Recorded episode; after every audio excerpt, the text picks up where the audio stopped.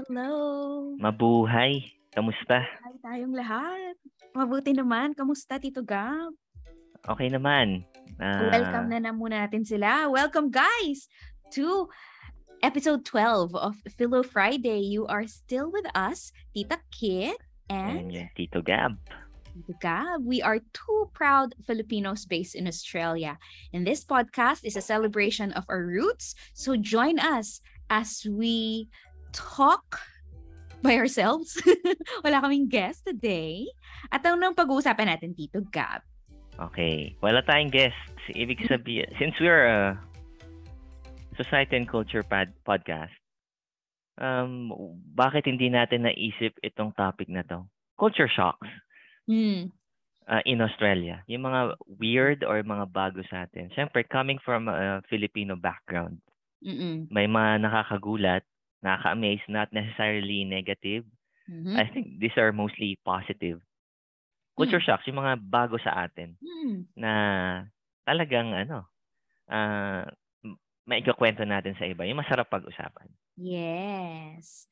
Meron akong listahan. Marami ba? Mukhang marami, no? Medyo, oo. Eh di simulan muna natin yan sa ano natin, snacks.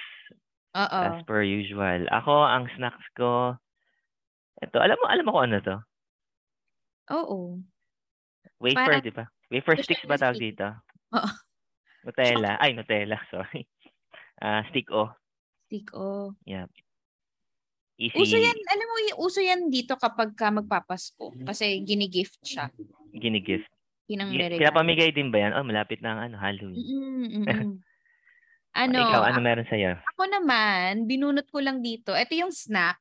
Binaon ko to kanina pero hindi ko nakain. Ano siya? Go ahead na yeah. parang biscuit siya na may parang dried fruit sa loob.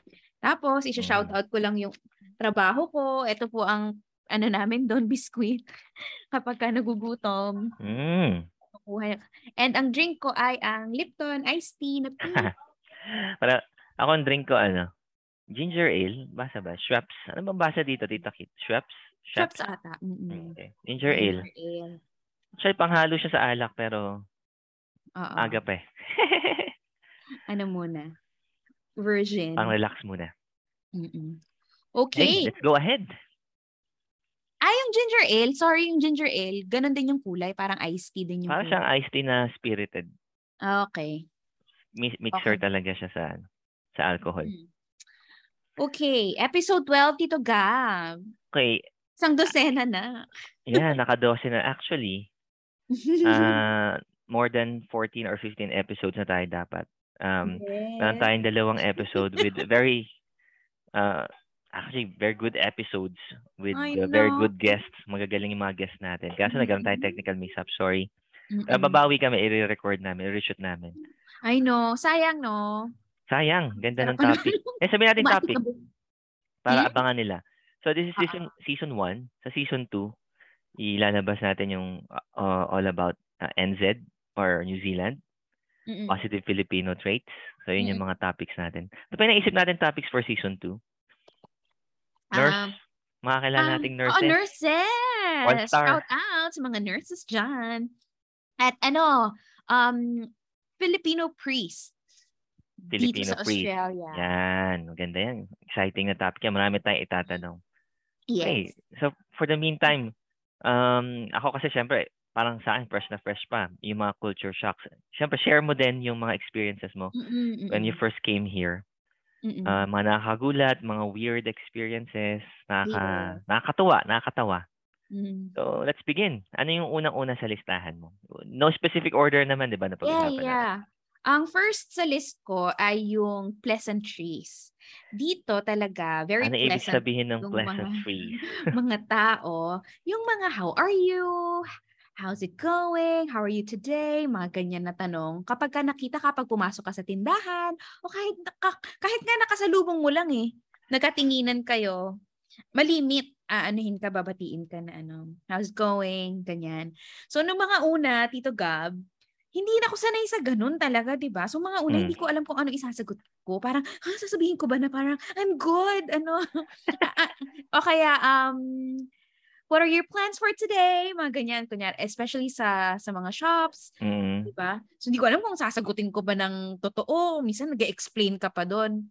Pero ang later on, ano, Nasanay ka ang, na. ang, oo, nasanay ka na, ginagawa mo na din, nag-how are you ka na din. So ang mga sagot pala doon, kapag, ikaw Tito Gab, kapag ka tinanong ka, oh, hi, how are you?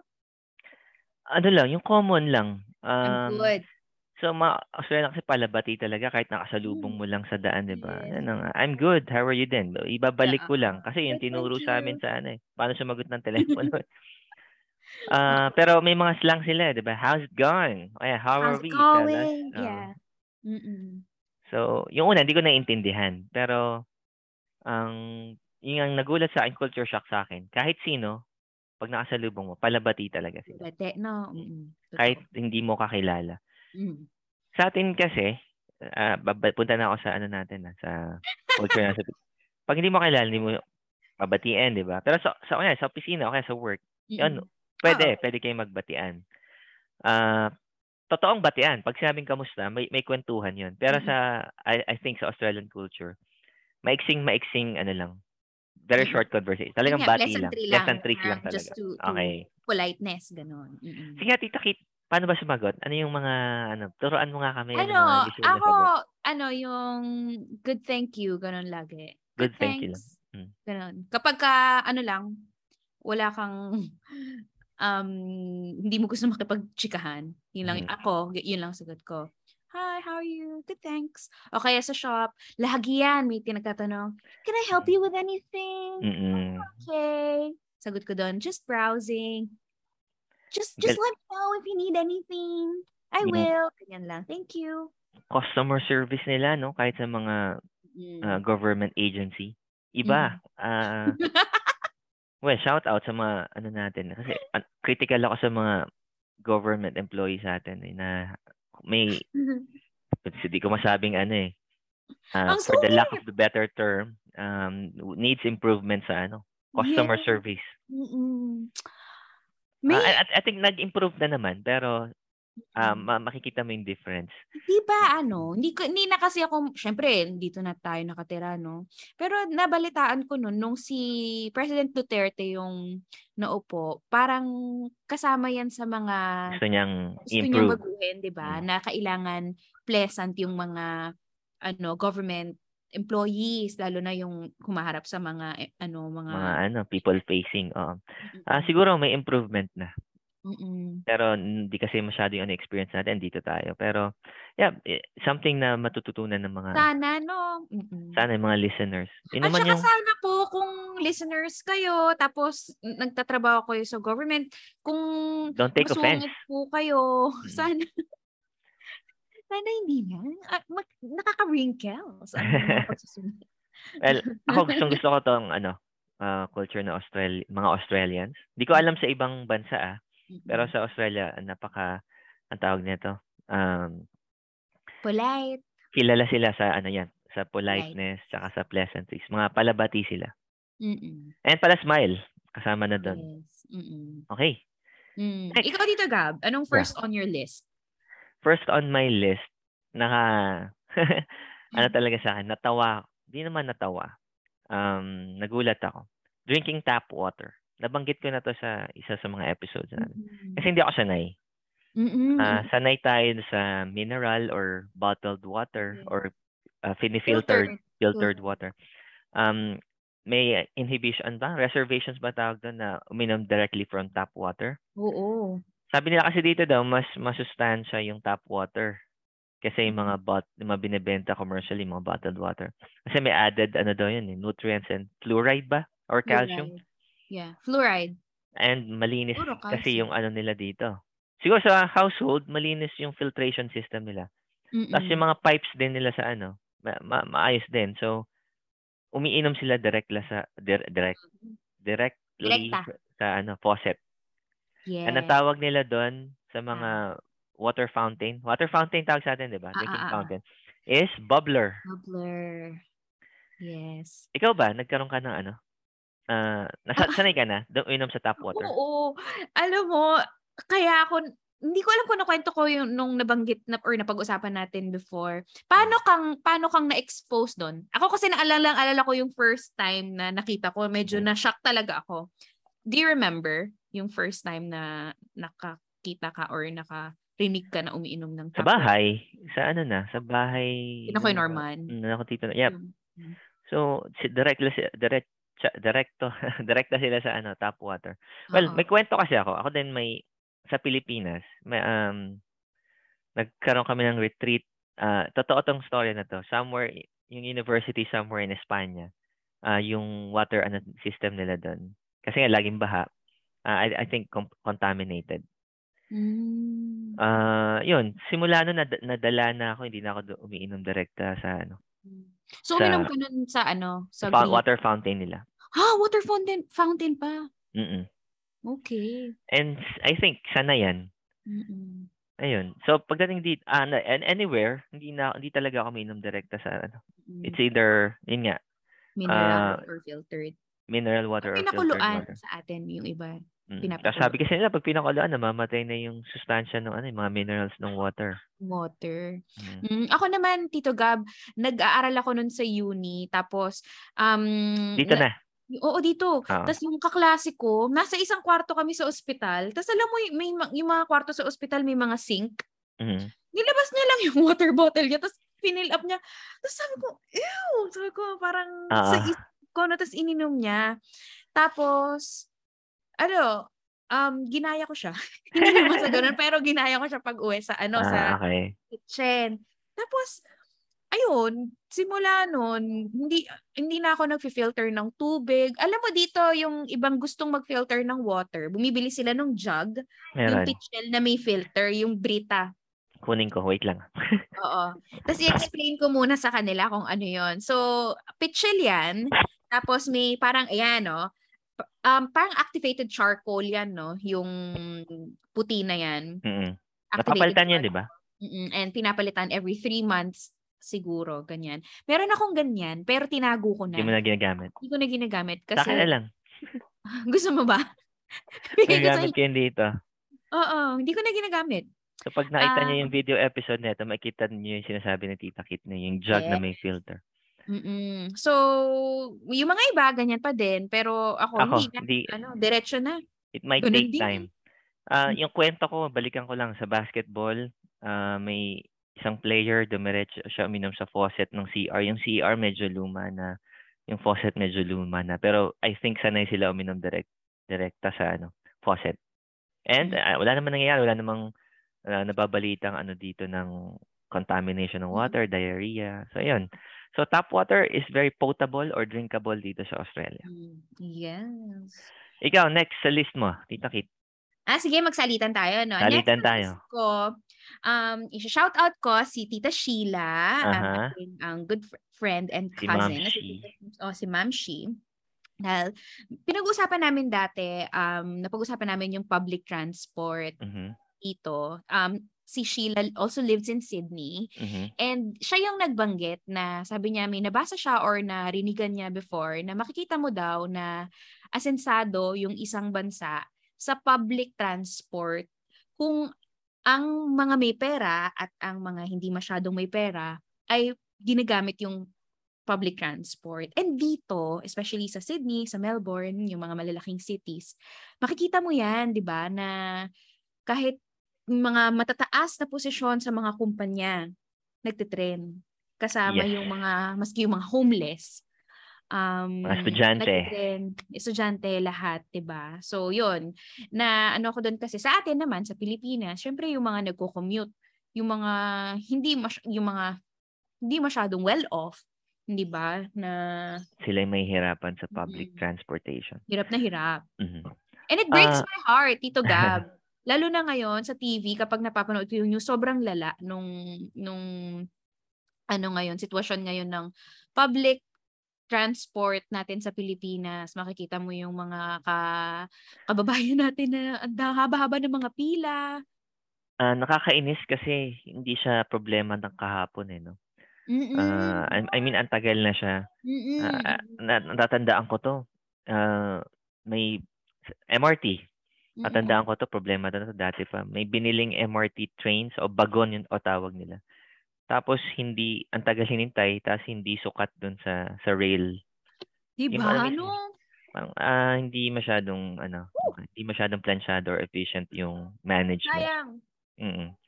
So a, a lot of things na kailangan i-work on ng uh, work out ng Philippine government. Pero hindi 'yun yung gusto natin pag-usapan. Oo, na ano tayo, nadadala tayo. Uh, I am a public uh, commute transport commuter ba tawag doon? Sa Mm-mm. Pilipinas saka dito, I can compare yung difference. Mm-mm. Mas uh, in 100 times mas better access ang public transportation, yes. especially sa Sydney. Mm. Uh, I'm always on the go. Uh, nagtat nagtatrabaho ako. I, I, I'm everywhere. Nakwento ko yung mga naging trabaho ko sa Sydney. Mm-mm. And it's very convenient for me. Mm-mm. Yes. Public transportation. And hindi naman siya katulad, may mga, hindi pa ako nakapunta ng Japan eh. So sabi nila, mas efficient Oo. ang time or mas time ano sila, uh, aware sila sa sa Japan. Uh, pero dito, ellipse pero na ako. dito, eh. Okay na ano eh. On, Parang May mga delays. Pero generally, I would say, kapag ka, titingnan mo yan sa app and kapag ka sinabi ng ano na train arrives in 3 minutes or 7 minutes, on the dot nandyan. Kunyari, um, for yes. 5 mas maaga. 543. 543 siya. Magpupunta dito sa bus stop na to, hindi ba? Yes. And yung mga bus, hindi nagpupuno. Kahit Actually, ikaw lang mag-isa. Aalis yun. Ang sakay. mm. Kasi ang mga driver, salary. Tsaka ano sila, employee sila ng government. Mm-mm, mm-mm. So ang public transportation is under ng government. Yes. Ayos, no? Okay, okay sa akin ng public okay. transportation. And hindi siya masyadong shock, pero napabilib pa rin ako. Kasi alam ko naman na first world country siya, as expected. Pero yung... Pero na-shock ako dun sa ano ah, yung sa hindi nagpupuno. Kahit isa ka lang. Aandar siya. Kasi san- nasanay ka nung pinupuno yung jeep, ano?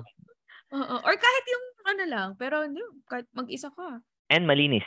Yes. Malinis ang ano dito, mga uh, buses and Every trains. trip, inaano, dinidisinfect. Okay, yung app is Opal. Naalala ko pala, may erratum pala ako. Nung isa sa mga una nating episode, yung app na sinabi ko is Transport NSW. Ang ang app pala is Trip View. Trip View. Trip View app. Ah, yep. Okay, my turn. Mm-hmm. Next on my list is yung second-hand culture or slash rubbish day. But mm-hmm. generally is uh, second-hand. Uh, when I was in the Philippines, meron, nagulat ako kasi, di ba, sinusupport ko nga is uh, Australia and New Zealand uh, markets or customers. Mm-mm. Meron kami extra na holiday, Boxing Day. Nagulat ako, ano yung Boxing Day? Mm-mm. It's the day after Christmas, di ba? Mm-mm. Akala ko boxing, boxing as in the sport. Pero ang boxing pala... Oo, oo. boxing pala, pinabox nila yung mga uh, gamit na hindi na nila kailangan. Ilalagay sa labas. Para uh, para sa labas, sa labas ng bahay, may area, specific area doon kung saan kinukuha yung mga basura. Pero uh, mga okay pa na gamit 'to, eh. Puwedeng mm. kunin ng kahit sino, 'di ba? Mga lumang, ah, libro siguro, lumang gamit sa bahay, bike. Toys. Ah, yeah, toys. Ah, mga gamit panluto, ah, sports. Um, at hi maya't-maya meron 'yan. I mean, anywhere meron 'yan kahit sa Sydney. Hindi lang pala siya Boxing Day nangyayari, any time of the year. Kung may isang ano na lilipat tapos hindi na nila kailangan mga shoe rack, mga wine rack, yan yung mga inaabangan ko eh. Mm. Uh, pwede mong pick upin. Basta nasa labas na ng bahay, may specific area na. Uh, understood na yun. Mm. Kaya nga sinasabi nila na yun nga kapag ka nasa labas na ng bahay, Mm-mm. pwede mo nang kuhanin. Mm-mm. Pero hindi naman yung nasa ano, pinto. kapag ka nasa labas na labas ha, yung halata mong uh baka naman pinapatuyo lang yung rubber shoes eh. Dekwatin na. And second-hand culture din makikita mo to sa pagbagsak ng presyo ng mga second-hand vehicles. Uh, I have experienced um um paano looking for ano second-hand vehicles. Cars, I, ang layo nung mga ano mga ng presyo ng brand new. Kasi yeah. sobrang mahal ng brand new cars. Mm-hmm. Pero pag nakikita mo yung value ng second-hand, mm-hmm. um affordable na siya. So Someone told me, I'm I'm not sure how accurate ito na once you drive the car out of the dealership, bumaba na yung value nun ng Ilang percent? crazy percentage, mga Yep. 40% sabi. So, I think it's Yeah. true. mm Sa second hand culture, um, magaling. Op shops, Tito Gab. Op shop. Ah, okay. Yes. Yes. So ang op shops ay ang mga ano bang ano natin yan sa Pilipinas? Okay. Ukay. Pero ukay kasi clothes lang, 'di ba? Mm-mm. Ang op shops mga ano yan, mga oppor- opportunity.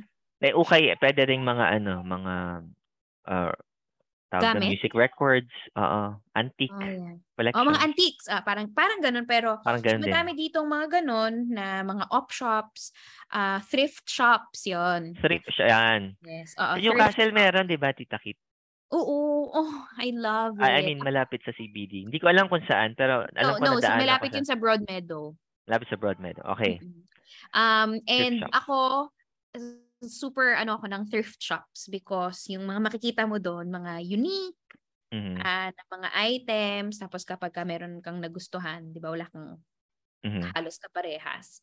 Um, yun, no, makakabili ka doon ng mga bagay na, or damit na, Na pwede pa. Ah, ah, ako gusto ko um pagka nagka ano ng ano, additional budget, gusto kong mang mangolekta ng mga vinyl records. Nakita may nakita na ako mga ah, stores dito sa Newcastle. Somewhere Wallsend and somewhere Cardiff. Yun yung mga ah, ah, suburbs dito meron sa kang Newcastle. player. Meron doon sa kanila. Tapos Ah, okay. nakita ko yung presyo. Ma, i- i- second hand din yata. Kaya, kayang bilhin. Gab sa ano, madami. Or, or mga listeners, kung ano, sa Blue Mountain, sa Lura, if magawi kayo doon, papasyal kayo doon, Blue Mountains. meron dong isang malaking, malaking antique shop na madaming mga ganyan, mga vinyl. Okay. Okay, so that's the second-hand culture. Mm. So, pe- meron din mga second-hand dito sa Australia. Nasa kapitbahay nyo lang.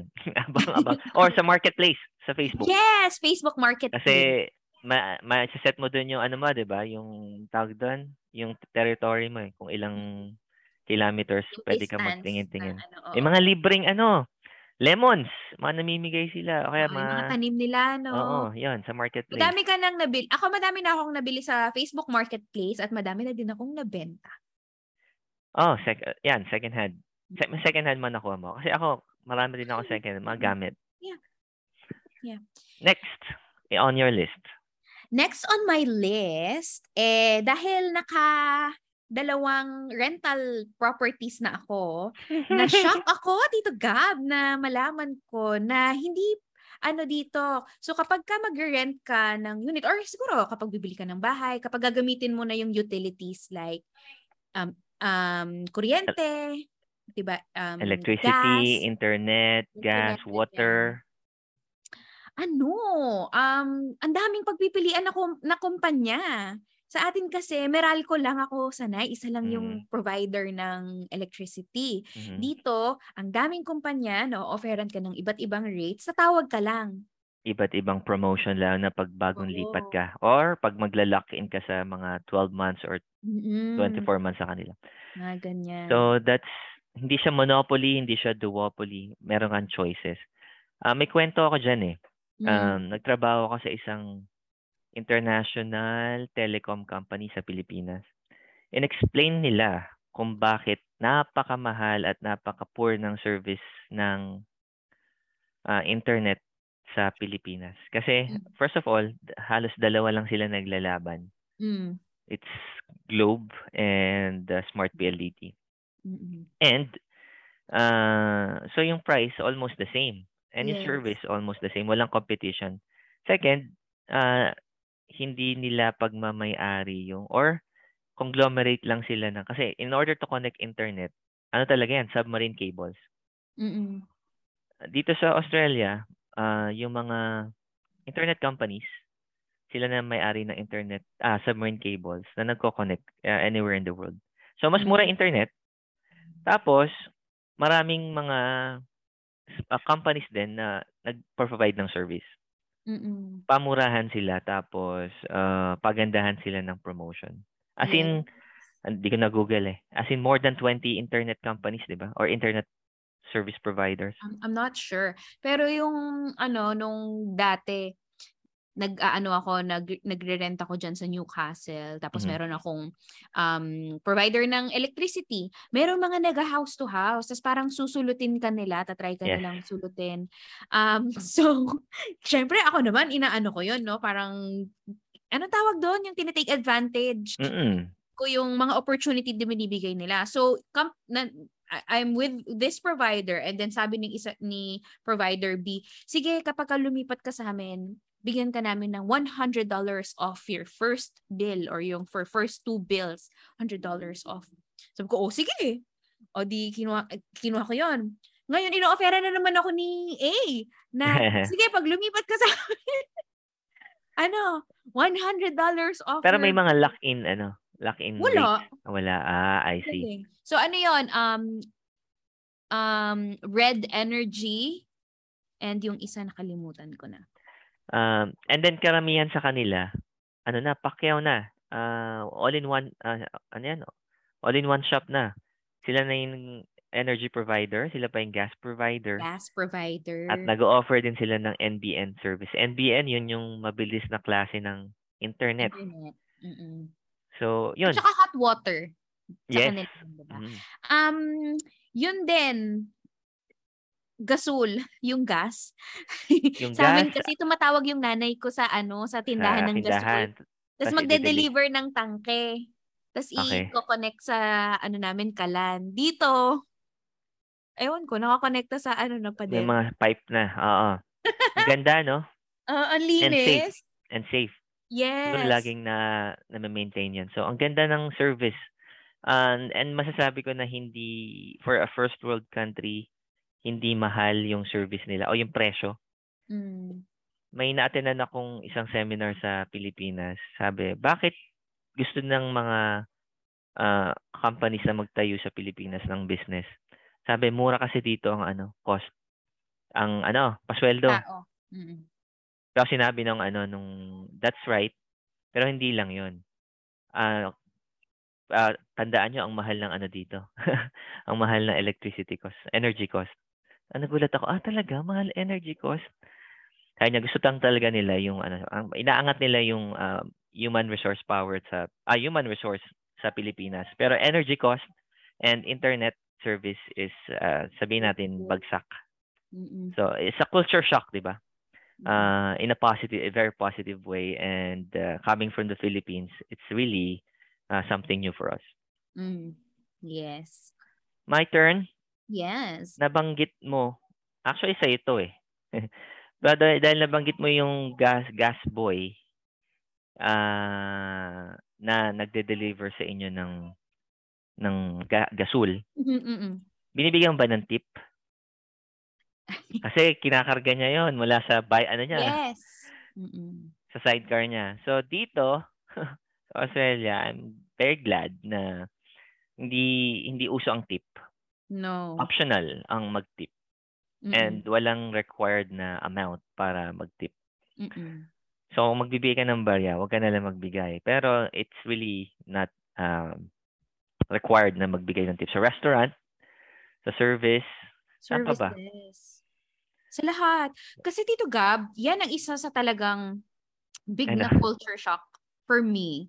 Kasi I was so used to, di ba sa Pilipinas, magpagupit ka, mm. tip. Mm. Magpa, ano ka, suyo ka ng ganito, tip, tip, tip, mm. tip. Um, and kapag ka taxi driver. Oo. Hindi na isoli yung sukli sa'yo. Tip niyo okay. Um, tapos dito, the first, the very first time na nagpasalon ako, bago ako magpasalon, mm-hmm. nagtanong ako sa kasamahan, kaklase ko sa, sa uni. Tapos sabi ko, magkano ang tip? Usually mm-hmm. na binibigay mo. Tapos sabi sa akin, huh? No, we don't tip here. We don't we don't tip. So mm-hmm. hindi nagtitip. Or merong mga ibang service providers din na ganyan na tinatry ko parang bigyan ng tip tapos hindi nila tinatanggap. Siguro sa mga restaurants, minsan na minsan, kaya hindi na din, hindi ka, kami nagtitip dito. Tapos, okay. Yep. Well, sabi nila, ang nagkwento sa akin ito yung mga food and beverage uh, mga sa mga kaibigan natin nasa hotel and restaurant services. Dahil okay naman ang per hour rate ng mga Yes. Yun nga. nila. Mm-mm. So sa ibang bansa kasi, sabi nila sa US, mga yes. naka-experience din mag-US, ah, mababa yung rate per Minimum. hour rate ng mga ah, tao sa restaurant and hotels. Kaya required tip- mag-tip. I think 10% sa US. And sa, sa. US, ano no, hindi pa kasi ako nakapunta sa US, pero Ako din eh. nagagalit yung mga server doon, no? Pagka hindi mo binigyan ng tip. Sabi. Oh, sabi sa kwento. So here, okay lang di mag-tip. Ah, You don't have to. ah, pabor. okay. Kasi naman ang mahal ng million din. Kaya, ano, add ko Ah, lang kasi dito mahal kumain dito. Mahal kumain sa labas. Yes. Tito Gab, madami akong pinsan na seaman. At Okay. naalala ko, dati, nagkwento sila na ayaw nilang nag, nag ah, ano, nag, nagsaserve ba ang tawag doon? Or nagka-cater sa mga Nagsiserve. oh. Australia. Parang least, ano nila yan, favorite. Kasi hindi daw mga marunong mag-tip. Kaya pala. so, Pilipino na nag-expect. Well, totoo naman. Um, siguro gusto nila, gusto nilang customers, mga ano, mga taga-US. uh, malaking tip. Wala kayong mag-tip. Okay. Alright. Ah, iwasan natin mag-tip. Pero punta na tayo sa, ah, what's your next uh, item? My next one Marami-rami pa is- tayo eh, no? ano, Tito Gab, di ba nabanggit before na ano, nabanggit ko sa isa sa mga gusto ko dito sa Australia, yung Mhm. episode natin na yon is, ano, walang kiber ang mga tao sa itsura mo. Walang susuotin mo. pakialamanan. Walang pake. Tito Gab, I hate wearing bras. So dito sa Australia, I can go out without a bra and no Kahit sa work, Sa work, ano, um, depende sa... bralette. Bralette. Ay, Aha. a- ano, ang bralette, Tito Gab, ano niya, pa yung mga maninipis na na underwear, na bras. Um, hindi siya ganun ka-thick and and yung parang Mhm. constricting. Pero sa work, naggagano naman ako. Pero kaya ko nang lumabas ngayon ng hindi nag and no one cares. Okay. Uh, sensitive question. Mm. Anong ibig sabihin ng walang pakialamanan? If kunyari, ah kung di ka nagbabra, syempre, mi- minsan, ano Mm. yan, babakat yan. Lalo na kapag manipis ang Mm, ano mo, mm, mm. ang damit mo. So, hindi ka titignan, ah, hindi ka judge ano? Hindi ka titignan Oo, hindi ka maliciously. judge. Hindi ka judge. okay. Pero hindi naman ako nag ano na parang see-through o kaya super Hindi. nipis, di ba? Kapag ka lang medyo makapal. Kasi ano yan eh, parang risk or, kunyari, danger. Kunyari, medyo maluwag yung suot mo. Okay. Dadagdagan ko yan. For Ah, comfort yun ah, for comfort. Dadagdagan ko na yan. Hindi lang sa bra. May marami rin ako nakikitang um, nakayapak. Mm-mm. Papasok sa 7-Eleven or sa sa convenience store nakayapak. Uh, okay, galing sa beach. Mm-mm. Uh, buha-buhangin pa yung damit, naglalakad. Mm-mm. Tapos, well, sa beach. Punta tayo sa beach. Um, wala na talagang bra. So, ibig sabihin, top, topless. Topless ba tawag Mm-mm. doon? May mga nude beaches dito, di ba? Mga nagsa-sunbake kasi gusto nila pantay yung Pantay. aha. tanning nila. Inaalis nila yung top nila. And nagnunude sila ng... And nakaka-shock din talaga. And titignan, titignan. Pero walang ano, nire-respect pa din yung ano nila. Ah, napansin ko, lalo na sa mga ah, malalaking, mga kilalang beaches. ah, Ang daming tao niyan. Mm. Ah, wala na talagang pakialamanan, no? Ah, ang daming nakatopless. Ah, ikaw na yung mahihiya pag tumitig ka. Siyempre, Mm. naka- nakakahiya. Sa atin, hindi, an, ano yan, ah? Tawag doon. Hindi, hindi, anong tawag doon? Ah, hindi siya ba, bago siya. Ah, hindi siya normal. Mm-mm.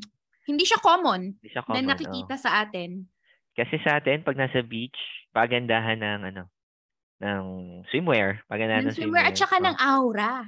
ng Diba? aura, yeah. Dapat mga complete, ano, ano, ka. pang doble. Yan. Mm-mm. dito, ah, as much as possible. As Wala. Wala. And they, they really love. And it's ah, not sleazy, Tito Gab. Hindi siya yung parang, yung sleazy, yung parang malaswa. Hindi mhm, siya sa para sa kalaswaan. mhm. Para lang siyang, ano, wholesome pa din. Kahit walang Okay. damit, wholesome. So, yan. Makikita kayo na may mga nakayapak ah, everywhere or anywhere. Mga, ah, yan, topless sa beach. nagta-topless, nagdunude. And, Walang pakialamanan sa suot, sa get up mo. yes. So yun, culture shock yun for Para me, sa'yo. coming from the Philippines. Ah, explain mo nga ulit kung bakit. Kasi marami, nung kunyari, nasa Pilipinas ka, maraming ah, bumabate or pumapansin sa suot mo. Lalo na kung underdress or overdress ka. Yes, mm ganun. And di ba yung kunyari, nag-outfit ka, babatiin ka na parang, oh, saan punta natin? Mm, okay. Overdress. okay. Ibig sabihin nun, overdress ka. Mm. O kaya, kapag ka naman underdress ka, parang pupunta lang ng ano ah. Mamalengke lang ah. Oo. Di ba? Ah, ah, okay. I see. I see where coming from. Yep. Ako nakita, ma- ang mas napa, napapansin ko din talaga kasi yung ano, yung, yung mga nakapaa. Tapos yung mga hindi naman masyadong mga loose ano, mga pananamit nila, hindi hindi kailangan ano, bo, bonggang-bongga. Pero pagka kunyari nagpunta naman sila sa kunyari, nanood ka ng play o kaya sa Yes. magandang ano lugar, ah, okay din yung get up nila. So Mm-mm. alam nila kung kailan magdadamit. Which is uh, sa akin advantage din kasi hindi ako masyadong nag-iisip ng ano, eh, ng isang That's suot. good. Kung ano yung nasa ibabaw ng damitan, yun na yun eh.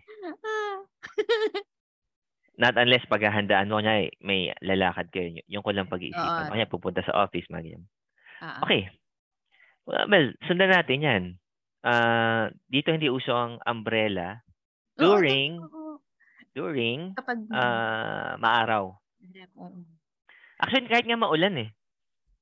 Oo, no. N- It na- does- not unless ano sobrang ano Pouring. heavy pouring. Oo. Pero pagka umuulan, oh, ambon lang. Pati mga bata hindi nila sinisulungan. Sabi nila it's just water. Pero malalaman mong Pinoy kasi maaraw umulan, may May payong payong. or Asian siguro. Mm. um mas gusto ko magpayong kaysa mag-sunblock. Ah. Mas nasanay ako. Ah, ayoko nung medyo malagkit. Pero syempre, s- dito sabi nila, syempre, oh, ano na, sa Aussie hemisphere ka Kailangan, na. oo. Kailangan. Mm-mm. Pero, Ito, Gab, simula nung skincare episode natin, nagsa-sunscreen ka na ba? yes, yes. Yee? Sana- Cancer Council yung ano ko. Kasi Yay. moisturizer na and And sunblock pa. sunscreen, yeah. Okay. So, no umbrella. Ah, okay, magugulat kung may bumati sa inyo na ano, it's not raining kasi sobrang sikat ng araw tapos naka-umbrella ka. Oo. Hindi uso. Tito Gab, kwento ko lang mabilis. Alam ko Sige. hindi sa Australia. Nung nasa Saudi ako, ano, um, Saudi? sobrang init dun, no? Sobrang Aha. init sa Saudi kapag ka summer. So, from yung hot- ah, hostel namin, yung Mm-hmm. accommodation, hanggang ospital, siguro it's a five-minute walk. Mhm. Nagpapayong kami kasi sobrang init. Alam mo yung mga bata, ano, pinapansin kami. Sabi niya, bakit ka nag bakit kayo nagpapayong Mhm. Arabic yung sinasabi nila? Bakit? Bakit? Yung mukha nila confused na confused. Sabi niya, kasi mainit. Mhm. Sabi niya, ha? It's just the sun.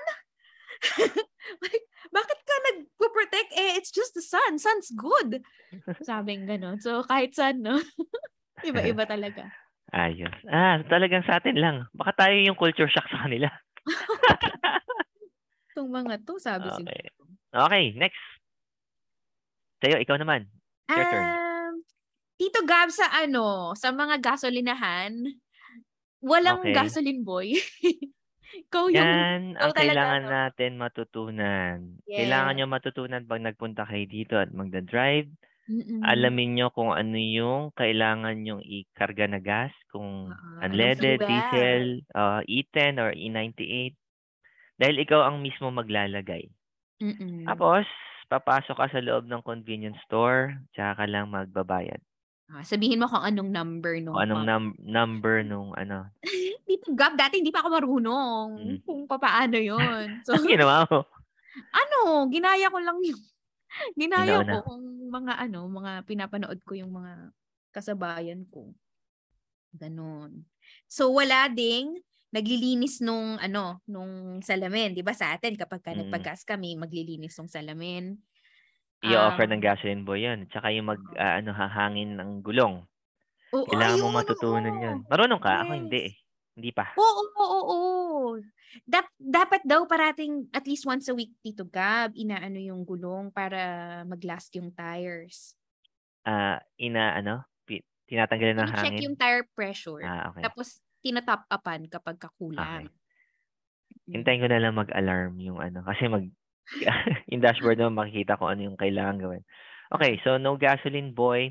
Um, So, ang dami, kung, kung kunyari, no, mga Pilipino pupunta dito sa Australia at mag-apply as gasoline boy, marami silang pagtatrabahuhan. No? Oy, if kailangan ng gasoline boy. Kasi mga Pilipino, uh, gusto nila gusto nila yan eh, mga instant na trabaho pagiging gasoline boy or utility boy, tawag natin, utility guys. Yes. Sa dito naman, sa mga petrol station or sa mga gas station, petrol isa station. lang yung tao, no? Yung, yung nag, na yung tatanggap ng bayad. Oo, yung cashier. Cashier, tapos siya na din yung naglilinis-linis, nag-arrange ng mga mm. supplies. Lalo na pag maliit lang, no? Tipid sila sa ano, pasweldo. Mm-mm. Ikaw, Tito Gab, what's next? Okay. Dahil nasa sakyan na tayo, dito hindi uso ang busina. Ah, oo. Oh, Hindi uso ang busina. It's a no-no. It's considered rude. Considered rude. Not unless talaga na ano na sobrang emergency or sobrang mm. uh, lala na nung ano nung magiging situation. For yeah. as much as possible, no busina. Yes. Ano bang underlying ano diyan? Explanation. Kasi I lahat think, naman susumusunod or dapat alam oo. ang traffic rules. 'Yan. Ganon. Pero madami pa ding nagbubusina and I think um dalawang reasons. reasons? Uh-huh. Bubusinahan ka if ano to show annoyance or anger mm-hmm. kapag kagalit ng bubusinahan ka or ano yung parang um nudge parang oy go na hindi ka pa mm-hmm. umaan parang ganun uh, ilang ilang beses as a learner driver, ilang beses na akong nailawan. So, daytime, uh, finlick niya yung ano, yung... Daytime? Oh, finlick niya yung headlight niya. Na, nakita ko sa ano rear view sa ano ko side mirror. So naintindihan ko na yung ano kailangan ay green na pala. So hindi niya ako ah. binusinahan. Mm. So ang ang ganda yeah. nung ano na yun. Hindi ako na pressure. Hindi yes. ako na taranta. Mm. So, ang ganda ng culture na yun. It's a shock mm-hmm. in a very positive way. Tapos, o nga, no, sa atin kasi, uh, mm. anli busina sa atin eh. Mm-mm. Kaya maingay mo. Uh, kaya siguro may road rage. Hindi ka masasabing walang road rage dito, pero mm. karaniwan sa mga magagaling na driver dito tayo hindi gumagamit ng busina. Mm. Or bubusina ka din kapag ka ano, kapag ka kunyari nagda-drive ka tapos yung isang car medyo doing something silly or mm. medyo papunta na sa lane mo, busina ka lang parang, "Oy." Mm. Ito ako. Ganon. Ano lang yung preventative, pero yung ano lang talaga. Pero hindi yung parang pu pu pu pu. Ah. Ganun. Parang, no, no, no, no ang busina. Okay. Ah, your turn na pala. Ako Malapit na. na tayo matapos. ano, eto, isa to sa mga ano yung una ko, nabanggit na din to before. Ah. Walang ma'am, sir. Ma'am, sir, walang ganun, di ba? Ano bang tawag ng words? Ano bang tawag doon? Hindi ko alam. Um, Or, mga title, hindi ko alam. Basta ma'am tsaka sir. Mm-hmm. Um, dito, first name basis. First name basis. Talked yes. about this before. Um, Tama na unang episode yan. Oo. So, yun, culture shock for me. Kasi um, hindi ako sanay. Sanay tayo. Mm, sanay na may ma'am, sir. Pero sa dito, teacher, first name sa lahat. Sa, sa teacher, sa lawyer, mm. sa doktor, lahat tayo may Yeah. Imagine mga doktor na matatanda. First mm. name. Pero hmm. sa pagka-doctor na ganun, ang tinatawag ko na lang sa kanila doctor. Doctor. okay. Yes, uh, I think ako na kailangan pang masanay dyan. Kasi... Nagsisir ka pa, ma'am? Ganun. Boss. Hi, boss. Uh, ah, which oh, I boss, think oh. uh, hin sa atin, words of ano yun eh, uh, uh, parang pang respect. Respect. Pero dito, uh, baka sarcas sarcasm yun. Kasi gusto, mas gusto nila yung first name basis or open door policy. Mm-mm. Uh, yan. So, kailangan ko mag-adjust. Kailangan ko pa i-adjust yan. Pero thanks for reminding us, Tita Kit. Okay. Uh, almost at the end. Ewan ko kung may isusunod ka pa dito. Pero siguro ito mga runners-up mga runner-up lang kasi per, ano to, personal observation and nagulat mm. ako and very specific sa akin or very particular ako dito. Nagulat ako na Australia has although it's a ano man tawag dito? It's plur, pluralism ang tawag dito, yung walang walang established na religion.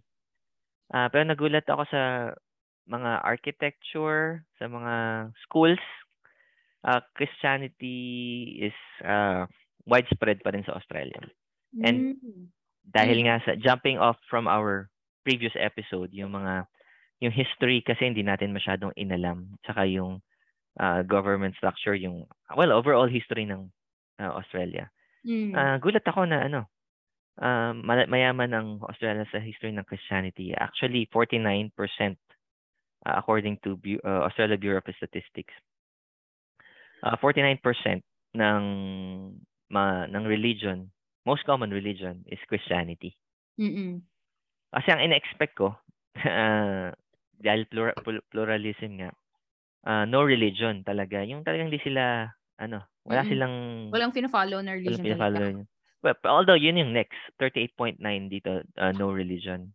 Pero masaya, I'm happy um, na ang Christianity is widespread. May mga Anglican churches, mm uh, may mga early structures, architectures ng mga lumang simbahan, nakakatuwa. Sa akin, ano yun eh, uh, baga, ang tawag doon, uh, eye catcher sa akin yun eh, lalo na pag nagbabiyahe.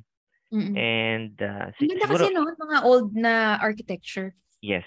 So, Tapos mga, mga kwento ng mga ano eh, mga galing sa ibang bansa na konti lang daw nagsisimba sa mga Catholic nating kaibigan na mga kamag-anak na nasa ibang bansa. Konti lang daw nagsisimba sa kanila, although laki-laki ng simbahan. Mm-mm. Dito akala ko ganun din. So, nagulat ako. Marami pa rin nagsisimba. Mm-mm. I have the uh, we had the privilege na mag-drive papunta sa Armidale, bandang North NSW na to uh, na, mga kaibigan nating pare, si Father Rowell. Ang uh, segue na to sa next uh, sa mga susunod episode. Future episode, yes. Yeah, future. Uh, siya yung pare tapos ang daming nagsisimba sa, sa parish niya. Although karaniwan syempre matatanda. Pero sa hindi ko in-expect. So it's a culture shock na active pa rin mga Australian sa relig- sa well at least sa Christianity. Meron pa akong last na kwento na lang tungkol diyan. Mm gusto ko lang, uh, it's a Sunday, galing ako sa work. Gusto ko lang dumaan ng ano, simbahan. Dadasal lang. Mm-mm. Gulat ako pagpasok ko. Mga Pinoy. Sila yung mga greeters. Um, mm. At mga bata sila. Tapos, since sa Sunday nga, sakto yung dating ko, magsisimula yung misa. Mm-mm. Na ano na ako, na napilitan na, nainganyo na ako magsimba kasi binati ako ng Pinoy, sinalubong ako eh. Naka-face mask ako na ito ah. Pero alam nilang Pinoy ako kasi tinagalog ako. So, ah. nahiya na ako. Ah, sige, sisimba na nga ako. So, pagpasok ko sa loob. So, Buti may misa. Sa It's a Sunday eh. Uh, almost 5 o'clock. Uh, 5 o'clock mass yun eh. Uh, almost puno yung simbahan. Ang choir is mga Pilipino.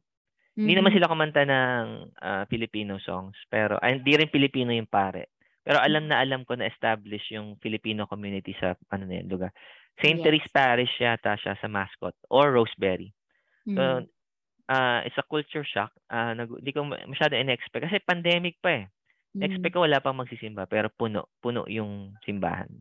Mm. So, and a shout out sa kanila kasi I, I, I know very established yung ano na kanila, yung choir and yung ano mga Pinoy na active sa church, nakakatuwa din. Yes. So there's Christianity in uh, in Australia. So mm-hmm. kung mga listeners, kung gusto niyo mga sa Pilipinas, huwag kayong mag-alala. May mga uh, parokya, may parish church dito na very active and may mga uh, Filipino priest. Mm-mm. Last na kwento na lang pala, sorry. Name, thanks sa mga kaibigan nating Filipino priest, nagko-conduct sila ng simbang gabi. Ah, tel- ah yes. Dito Pero hindi yung ganong oras, no? Oo. So, yun. Uh, gulat ako doon. And uh, in on a, on a very positive way. Alam ko magtutuloy-tuloy kasi yung Filipino community dito is uh, growing. Growing. That's true. Uh, my sister-in-law, si Shara, mm-hmm. Nakukumpleto niya ang Simbang, Simbang Gabi, Gabi. Christmas season. And uh, alam ko rin, uh, na regular din siya nagsisimba simba oh, every Sunday. Oo, every Sunday. Yeah. Ang galing, no? Mm-mm. And um hindi lang din 'yan um Iglesia ni Cristo Madaming simbahan ng Iglesia ni Cristo dito. Sa Sydney, ang dami ko nakikita. Sa mga kapatid nating iglesia. Mm-hmm. uh, they're considered Christians, di ba? Yes. So, yun. Ang galing. So, may Christianity dito sa Australia. Nabanggit ko nga yung mga landmarks, yung St. Mary's Cathedral, ano pa ba? Basta sa Melbourne din yata may isang magandang simbahan doon. Tapos yung architecture, alam mo sinauna. So, yeah. May feels ng ano, siguro ng Europe or ng early Christianity pa rin. So, mm-hmm. Okay. Anything else na gusto mo idagdag, Tita Kit? Kahit yung mga runner-up lang na mga gusto mong mga napansin mo, mga culture shock sa'yo. Hmm, wala na, Tito Gab. Ah, isa na lang, walang school service na parang sa atin sa Pilipinas na yung mga nagsusundong naka L300, walang ganun. School bus lang, no? Private school service, wala. Wala. Kasi may mga, karaniwan di, man dito may mga sasakyan. Otherwise, may provided na school bus. Liter, literally na school bus na may schedule din. May schedule. Yes. Yun lang ang aking list. Tito Gab. Meron ka pa ba? Wala na, yun, yun lang din. Um, gusto ko lang kontian pero dahil dalawa tayong nag-isip. Very different kasi yung ano natin eh, yung background natin. eh. Yes. So ang ganda na, na naparami, naparami yung ano Okay. natin, culture shock. Siguro Tito Gab, ano, how to overcome culture shock? Ah, mga tips. Um learn to accept and at the same time kunyari pupunta kayo ah, as travelers. Hindi naman to bago. Ah, hindi natin nagawa kas- kasama to sa ano, previous episode. Hindi natin masyadong nag-research. Hindi tayo masyadong nag-research. So Mm, just learn a little about kung saan kayo pupunta. oo. Hindi naman kailangan din i-adapt yung ah, Mm-mm. yung culture na yun eh. Pero just be Yeah. ready. At least may may idea ka na Mm-mm. mga culture shocks. Ikaw, True. Tita Kim. Sa akin, ano, um, be open to try new things and Mhm. different methods. Kasi um, siguro sa mga nakasanayan nating pamamaraan ng mga bagay-bagay, it's not the only way. Mm. Um, may mga bagay kang makikita na, ah, pwede din pala yon Iba, pero pwede din. So yun, be be open sa ganun. Meron din kasi mga yes, may mga iba kasi din na tao na kakilala natin na medyo ano, parang stuck in their in their ways. Comfort zones. Medyo mahihirapan kang makimingle. Yun, isa pa yung parang make new friends Yeah. and don't be afraid to ask. To ask. Yan. Know Tama. something, you ask if you're curious about something, people will be happy to help and answer yung mga questions kapag Okay. alam niya. Bago tayo magtapos, ano yung amongst those na sa mga nabanggit na culture shocks, Mm-mm. ano yung pinakagusto mo? Ah, pinaka gusto ko is ano? no bra. Yung walang No, pakialamanan. Ah. Yes, Ako- kasi ano lang siya, hindi lang yung palang no bra. Yun yun, yung walang yung I can just do whatever I want Mhm, And- Wear whatever you want. and hindi ko hindi na ako ngayon nag-iisip na parang oh, what will people think? Hindi. And I really like dressing up or dressing down and I can cater to to that what however I feel. Siyempre, fashion is your, ano, your expression of yourself. yes, 'di ba? Or yung pinagdadaanan mo. Kunyari, ah, yun nga, may Mm. sakit ka. O kaya, kunyari, naiinitan ka. So, hindi mo kailangan mag-conform yes. sa what's the, whatever's normal. So, just be Yun yung yourself. favorite ko talaga. Okay, ako pinaka-favorite ko dyan is yung kung walang monopoly or duopoly ng ano. Mm. Actually, hindi lang sa mga utilities eh, sa mga services din, mga small medium ah, businesses. Hindi nga natin nabanggit dito yung coffee culture kasi hindi na siya culture shock, 'di ba? Mm. Pero ah, sa dami ng pagpipilian mo, ah, yung competition ah, gumaganda pero yung presyo bumababa. Something na kailangan pag ano pag-isipan ng mga ng Ay, medyo kind of, Tito Gab, na, na shock yun. Kasi sa Pilipinas, di ba, yung mga malalaking coffee chains like Mhm. Starbucks, um, Gloria Jeans. Sila lang. Ano yan eh, yan yung parang treat alam na mm, natin kapag ka, oh, sige magkape tayo, tapos doon pupunta yung mga tao kasi Mhm. it's somewhat special. mhm. Um, dito, hindi pinapansin kasi they support yung mga local, ano nila, um, coffee shops. Adi, oh tama. Yung mga tao talaga magkakape sa labas, 'di ba? Mm. Isusupport nila yung ano nila, yung mga local coffee Local, shops. local businesses. So, pero gusto ko lang linawin na yung sa dami ng gusto pinakagusto ko dito na sa culture sa mga napag-usapan natin. Sa dami ng pagpipilian ng utility services ang mga companies, uh, the services is up and the prices are down. Yes. Sana ma-adapt yan sa Pilipinas. Sana. Okay. Closing spiel, Tita Kit. this is a video episode. You could listen and watch us on Spotify. Dito Gab, nakita ko may mga ibang content um podcast creators na din sa Philippines. Siguro inavailable na nila din to sa Philippines. Na naglalabas uh, ng video mm, video component. Okay. Thank you to Zoom Anchor, and Spotify for giving us platforms to create and release our weekly episodes. And to our dear listeners and friends, we would be delighted to hear from you. You could leave comments or send messages to our social media accounts on Instagram, that's at Philo underscore Friday, and just Philo Friday on Facebook. Feedback and suggestions are welcome and appreciated. All right. Mm-hmm. Maraming salamat sa mga nakinig until the uh, next season. Abangan nyo next season. 2. Actually, next week na yun. Mabuhay. Bye! Bye.